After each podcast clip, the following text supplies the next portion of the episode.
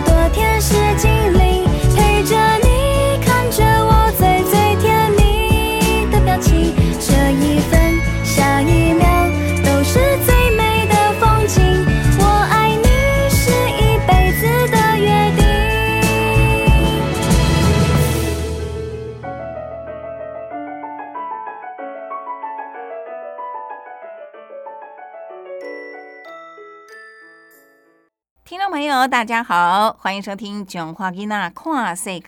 我的志愿是大家小时候一定会写的一道作文题目。你还记得小时候的志愿吗？金车文教基金会今年发布了一份有关青少年未来志愿的民调，发现了有五成男生未来志愿是想当电竞选手，女生有三成想当美容彩妆师。值得注意的是，不管男生女生，都有两成青少年想当网红或直播主。这个现象跟以往大家传统的职业取向，像是当律师、医生、公务员啦、老师等等，已经有很大的不同。青少年未来职业选项的改变，当然与他们所处的时代有很大的关系。到底为什么现在的青少年都想当电竞选手呢？家长与老师又要如何引导孩子注意每个职业背后的学习历程，慎选将来的职业呢？节目一开始，而是要聊新闻，两位主持人就要跟大家在空中聊聊我的志愿。而是要聊新闻。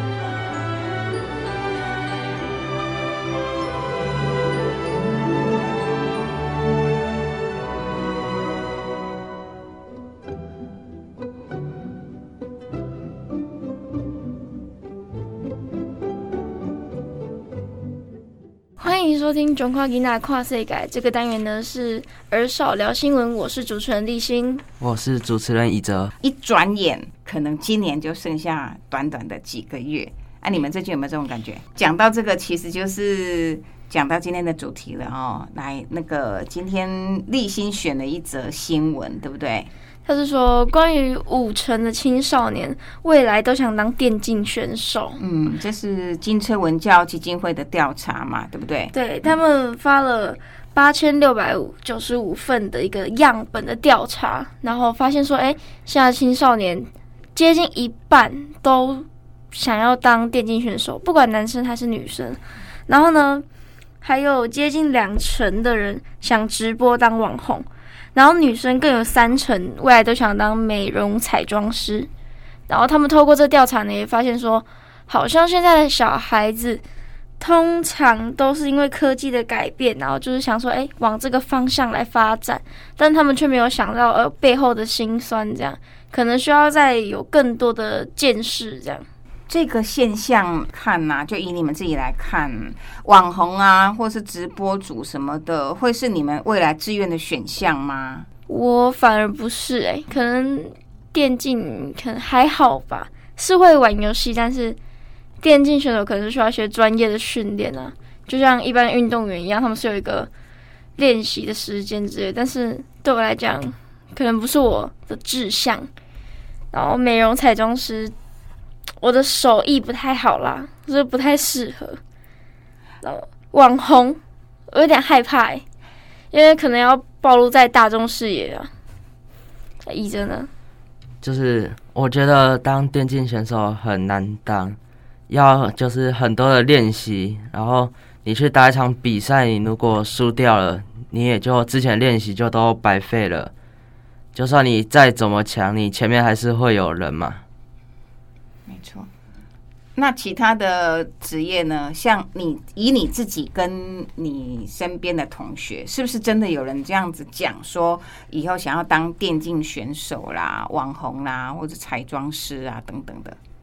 就是有的人会觉得自己打游戏很强，就想要去训练看看看可不可以当电竞选手啊。嗯但我觉得他们就是不太可能会成功，怎么说？因为他们是虽然技术很强，但是就是观念那些还不足，嗯，然后就没有全能，然后就没办法去参加这这类的活动。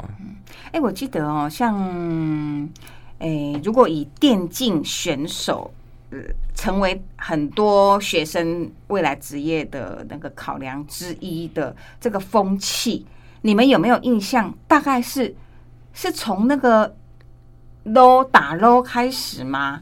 还是英雄联盟这个这种游戏开始？大概从什么游戏开始红起来的？这个电竞我觉得应该是打 low 吧。LO，那可不可以跟大家分享一下 LO 到底是什么？其实我没有玩 low 诶、因为那好像是电脑游戏，电脑游戏我没有打电脑游戏。谁比较了解？大家都不了解，你们都没有打。对，我我是我也只有看过人家打什么英雄联盟啊，还有诶传说对决那种。哦，那到底是谁在玩啊？呐、就是其实还有很多艺人也会去玩呢、就是在中国那边的地方，也会有很多艺人去上节目，然后练习，然后他们也就是玩的很好，然后就去练习说，哎、试试看这个职业到底在干嘛，然后就是打比赛啊这样。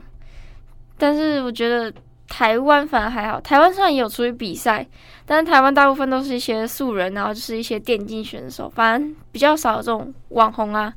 艺人出去啊、网红挺多的，因为那些电竞选手都会去拍影片讲解说，哎、这只角色或者是哎、这个人物他要怎么样操作啊，技能的释放、装备的购买，都是详细介绍。那我们现在听听听听看你们两个人哦对这个职业的分析好了。就比如说刚刚立新讲说，那个他需要对这个角色人物很了解，对他的功能或是他的装备能力很了解。那这个了解从何而来？哦，他们的诶、角色那个技能，你可以去看，他有一个详细的解说，他就会写说，哦，是官方写的，他会写说，诶、技能的 CD 就是冷却时间有多长，然后它会造成怎么样的伤害，然后如果它升级升几级的时候会加多少伤害，然后你可能就买装备，然后买装备的时候再去加成这些伤害，这样。就是你要计算。然后你可能跟你对线对面的敌人，你还要计算说，诶，这个敌人他的冷却时间多少，我要在什么时候放技能，然后刚好他冷却不能打我，所以我觉得还是一个挺困难的操作的吧，不是说诶像我们想的这么简单，就是诶单纯打个游戏啊这样。对而且哦，像以前我在像我们在打电动，可能不会玩的人没打几下就死掉了嘛。可是像郭志老师以前早期玩的都是比较，比如说好了，我讲一个大金刚，你们有听过吗？没听过，对不对？那超级玛丽哦，有有嘛？对不对？那个比较比较流行的比较久，那他就是吃那个金币嘛，然后一直过关，一直过关，有没有？就跳跳跳跳跳，没有死就一直往下。可是现在讲的电竞游戏，它的那个是背景很豪华，或说它的那个都画的动画都做的很很漂亮，已经完全不一样，跟以前那种单调的背景场景不会动啊，然后可能你人啊，呃，只要就是只要单一的啊，你在玩就自己玩自己破关，这样也都不一样了。所以呢，现在你们玩的游戏是不是可能都是多人啊、线上啊，然后就是几乎都是在网络上面，好或者手游上面去完成的，对不对？所以是不是跟以前那个也复杂的很多？就是你自己来讲，一直你自己来讲，现在那个网络比较发达，然后所出来的游戏就是可以连线的线上游戏，然后大家就会去沟通，然后就一起打那一场比赛，就可以跟着继续练习啊。嗯，就是一边练习一边往上打排位。就等于不是像以前自己玩自己的，现在还有同伴，而且那个同伴可能也是让很多学生啊、青少年想要在电竞这个游戏领域上面一直在发挥的原因，对不对？如果是在他是像以前一样自己玩，是比较没有那种动力。就是自己玩的时候，可能就觉得，哎、像我自己，其实我一个人的时候我不玩游戏，就只有我的时候，只有我在线上，我不会玩游戏，就是对通常要一两个人。只要你在线上的时候，假如我秀了一波操作，就是打的很好，然后他们就会说，就是口头上就在那边讲嘛，就说，哎呦不错哦，怎么样怎么样的，觉得心里就会觉得，哦天哪，我也太厉害了吧，就会有一种感觉。嗯然后那是一个人的时候，或者是你单机啊打的时候是不会有这种感觉的，嗯，就是没有人在旁边就是吹捧你一下啦。那椅子也是这个感受吗？就是打游戏就是要开心嘛，听到别人称赞你也会更开心啊。嗯，就你打的好的话，朋友称赞你打得很好，你就心里有一种优越感。嗯，所以也已经不是像以前，比如说一些长辈小时候玩游戏的那种过程了，就不是不不再是自己的突破，而是有同伴在那边战胜啊啊，或者说叫好啦，或者是说，哎，好像就。你就这样子得到了更多更高的技能，它变成是一种社交的一个游戏，或者是你在那边啊交朋友，或是跟朋友更多连接的一种诶、那个平台，对不对？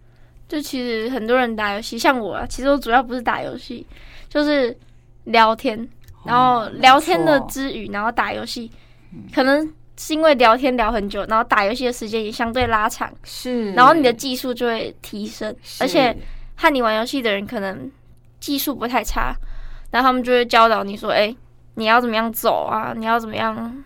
你要怎么样释放那技能，或者是你要怎么往哪边走？对方怎样的时候你要干嘛？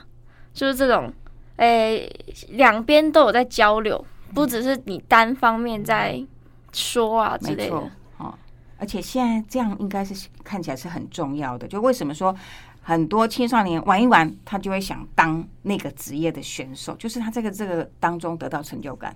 就其实当职业选手也不是很容易啦，因为你刚进去游戏的时候，你是连技能那些都不懂，然后也是要去看那些之前很红很厉害的人去演示那些角色该如何玩，所以其实你也是靠着别人的教学去上去的。所以像刚刚这个新闻里面提到的，我的志愿已经跟从前大不同。那这个青少年的民调有将近五成的男性青少年最想成为职业游戏电竞选手，那女生有近三成想要当美容彩妆师。有关这个议题，我们先聊到这儿，下集再来见分晓。今天囧话跟大跨世改儿少聊新闻就到这边结束喽，感谢各位听众朋友们的收听，我是主持人立新，我是主持人一哲。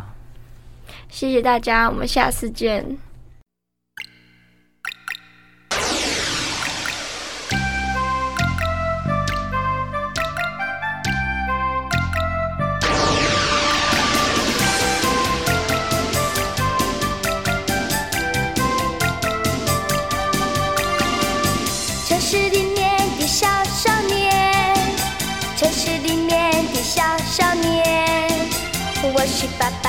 宝贝蛋，是妈妈的甜甜圈。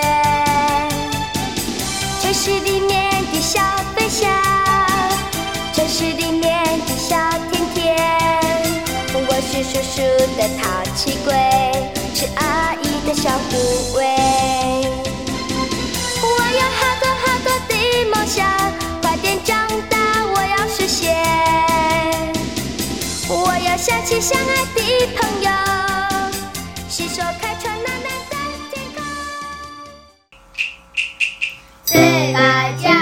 叫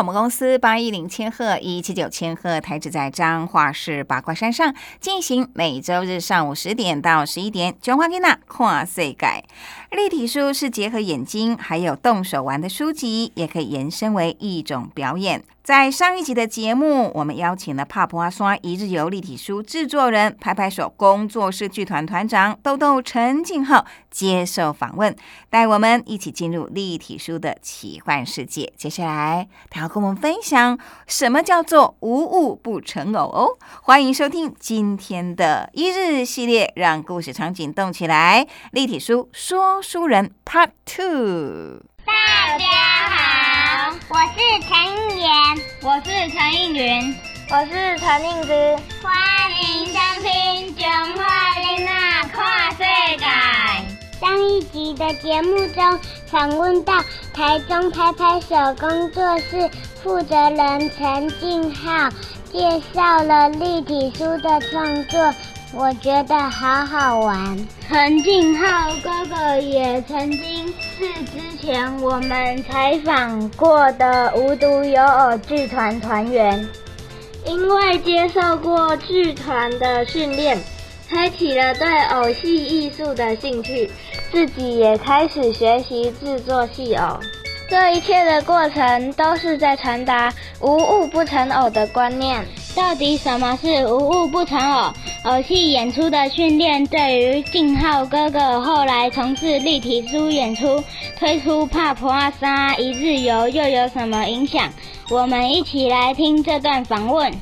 欢迎收听《囧话囡仔看世界》，让故事场景动起来。立体书说书人 Part Two。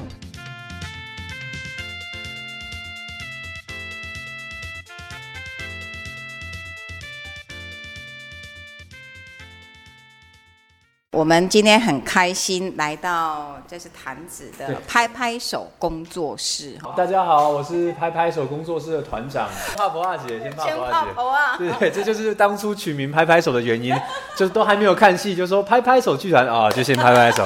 像我们这次呃，因为就是彰化生活美学馆的关系，还有三天的这个陪领会在南投的彰和社区活动中心，那我们可以学到什么？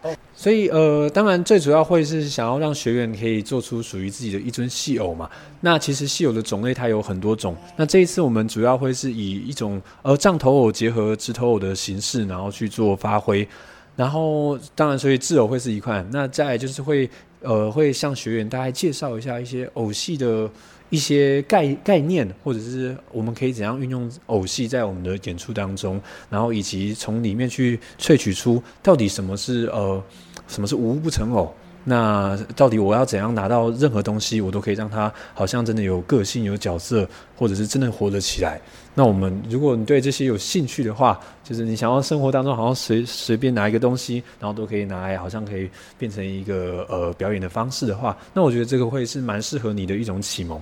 的课程，所以会非常欢迎。是是是好，尤其是在学生的阶段呐、大家其实都很有创造力，只是呃，可惜不一定学校有很多的机会啦，然后还有课业的压力等等的哈。其实团长说的没错，因为很多时候我们都是会从小朋友的身上，呃，当然可能只幼稚园啊、国小，甚至有时候国中、高中，我们有时候大人都反而要再回去跟他们学，因为其实他们那就是很纯粹的，就是原本可能在你拿铅笔盒，然后突然拿了一支笔，那这支笔可能有些人就开始把它动了起来，就觉得他是一个将军，然后带着这个什么一个部队，然后可能拿着一个橡皮擦，他可能就会变成呃，比方说一个什么小生物等等。那其实这些东西，它在我们小时候，或者在我们现在的生活当中，它都还是有可能有机会发生。那只是随着我们慢慢的长大之后，好像就像团长说的，我们好像受到一些社会的规范，那这些对于这些想象力啊，这些好奇心，就慢慢的会把它慢慢的先把它藏起来，这样子。对对对。我们今天来到拍拍手工作室，那时候我记得你是说，就是从宜兰那边回家嘛，也是家庭的因素的关系。像自己在潭子这个地方做一个工作室，你变成好像你也有立体书的表演，啊，也有偶剧的那个教学，啊，也到比如说幼稚园呐、哈各个学校去。这个是不是也是因为？嗯，在中部地区可能要很多的演出机会，才能够维持自己这个工作室或者自己的这个就是一个基本的那个经济的那个需求、营运等等的，是不是有这样的一个考量，让你的触角也必须要更广？应该是，当然这这是一点考量，就是因为我们没有，其实没有办法，很多时候都有每天都有戏可以演嘛，或者是每天都有创作可以这被发表。那但是呃，如果我们可以把我们所学的东西，然后把它变成一种教学的方式，运用在教育里面，其实其实台湾蛮多各行各业其实都对于戏剧教学或者对偶戏教学，其实他们是有需求的，是有需求的。那只是大家不知道哦，原来。他们这个就是可以对应到偶戏的课程，或者可以对应到戏剧的课程等等。那所以我们觉得，我们回到台中，回到中部地区，其实我们可以用我们擅长的方式，然后诶再去用这个方式去多认识不同的人，然后让他们知道，或许我们也可以融入这个，然后带到你们的工作里面，带到你们的生活当中。但是我觉得最重要，其实我会做开始有教学啊，这些原因其实也是受到无独有偶工作室的影响。对，因为其实，在剧团那个时候，其实就就像我刚才说嘛，他什么都要会，所以我在里面就会学导览啊，学主持啊，然后学教学啊，学办活动，就是什么都要学，所以就是都是在无独有偶那边被培养起来的。那所以大家不要局限说剧团只能演出，其实他的工作。有很多面向，幕前幕后都有很多工作的这种，然后职缺也好，是技能训练也好，就是不要认为说道具团一定要演戏。对对，因为是呃团长刚才讲的蛮好，因为就是像我之前的例子嘛，我之前呃现在的例子，我可能会去幼稚园教教教教课，然后我其实也有在关怀据点里面带长辈一起做戏友，那可能就会有问问说，可是你不是一个剧团吗？你不是应该要 focus 在表演上？那你把蛮多的时间花在教学上面，这样会有帮助吗？那对我来说，其实我有去仔细思考一下，我觉得它其实帮助蛮大的哦。第一个就是我不太会去害怕观众，就是我不停的跟人群接触，然后不停的去了解人群。那其实我他某种程度都会在我创作上有一些反馈。我在创作的时候就会觉得，哎，这个这样的表现方式。比方说，像幼稚园小朋友，他会接纳吗？他可能没办法接纳，可是对长者可能有办法接纳。那这个就是在无形之中，我在教学或者是我在不停的办活动当中，它会让我影响到创作的一种方式。幸福因为有你，我却时常忘了注意。如果少了你，多么可惜。是你让我发现，原来我是被人珍惜，在意感谢生命中有你。睁开了眼睛上学去，有时其实还没睡醒，迷迷糊糊，偶尔犯点小错误，多亏爱的天使在保谢谢有你陪我学习，认识这世界多有趣。就算受了伤，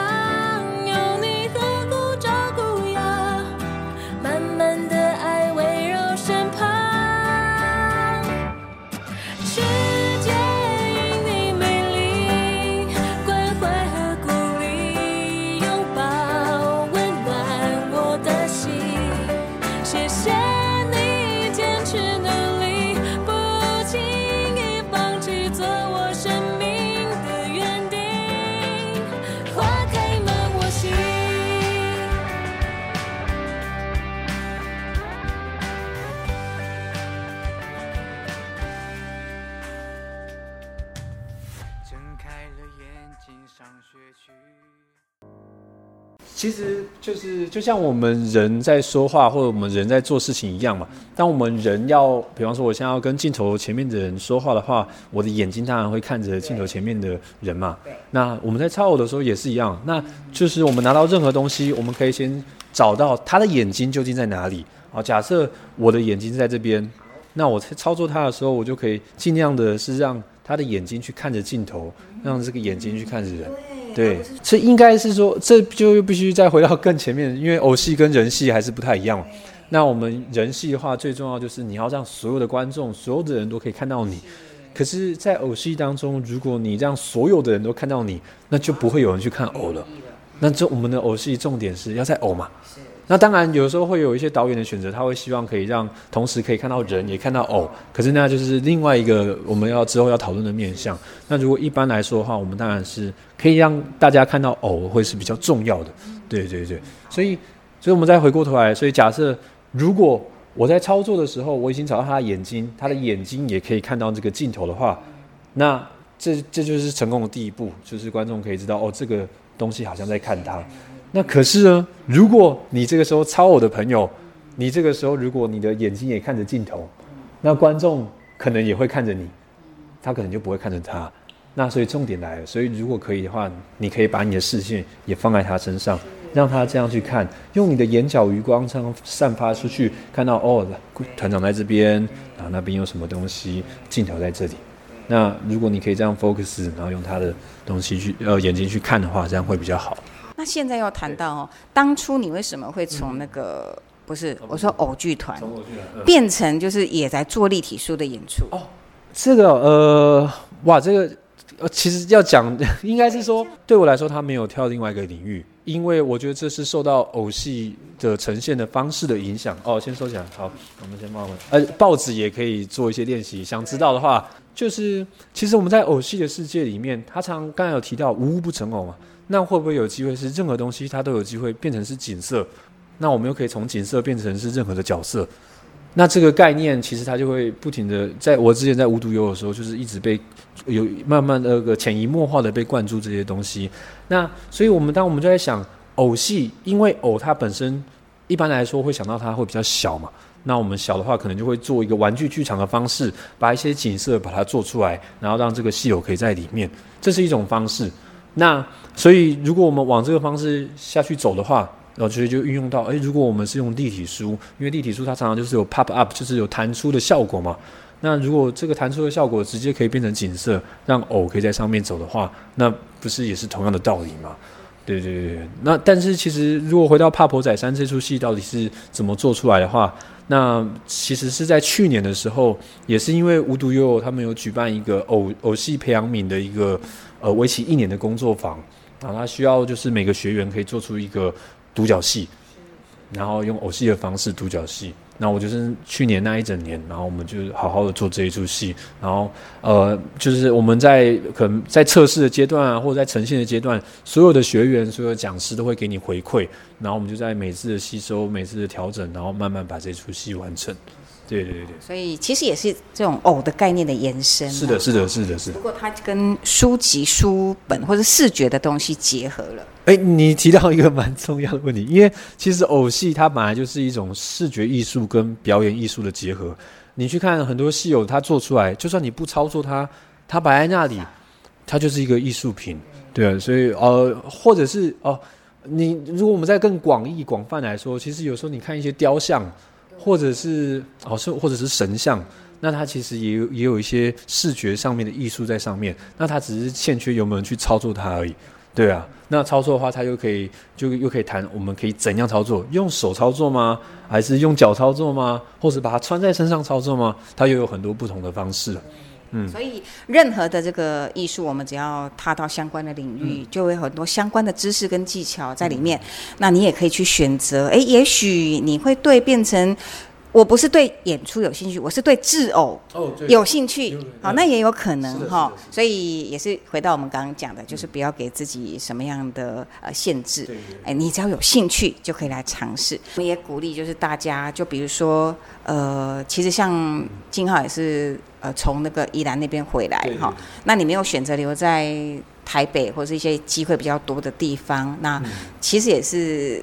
可能一方面就是家庭的关系，然后一方面可能也有想在中部呃是的是的，发展这样。因为第一个就是目前中部关于偶戏的呃相关的从业人员好像比较少一点，然后想要试着哎，如果我回到中部，然后是不是有办法可以呃，可能我去分享一些我一些所学，然后让更多人可以接触到偶戏。那当然这，如果有越多人可以了解偶戏的话，那对我来说是会比较有利的、第一个就是呃越越多观众，大家可以了解偶戏是什么，我可能就会有越多观众。那第二个就是我可能有更多的伙伴，然后可以一起来去我们做偶戏的钻研。那我的作品或我们的创作啊，可能就会越来越好。对啊，就比较不会是我一个人好像哎，对啊。那如果我可以有一群人，这样反而会是比较好的。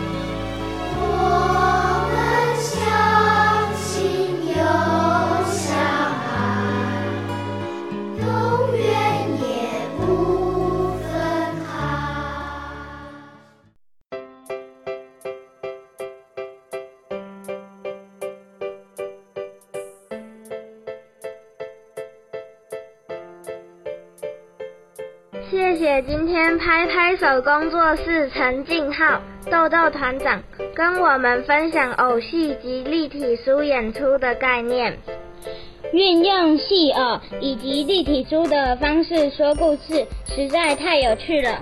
希望下次有机会观赏帕普阿刷一日游立体书演出，也欢迎大家可以多关注拍拍手工作室的演出资讯哦。今天的单元到此结束，谢谢大家。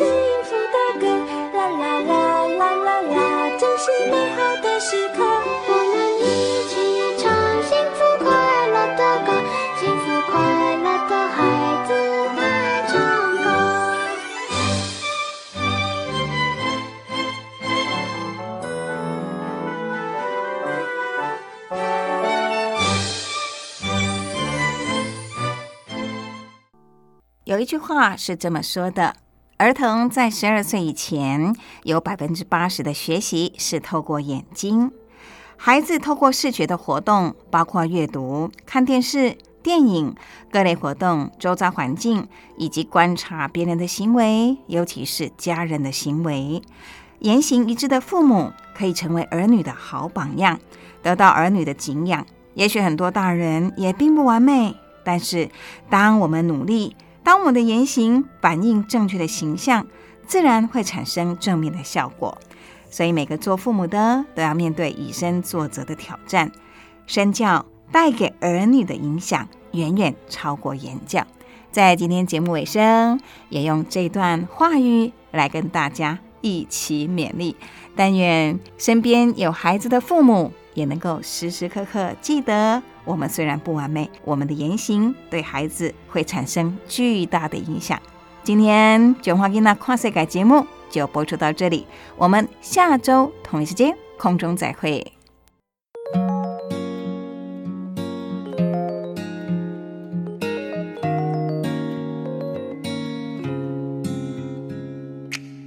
风不远万里吹过冬与夏，翻遍所有森不说话，等着他。寻找到心动那个刹那，谁跋山涉水穿过无数朝暮和云霞，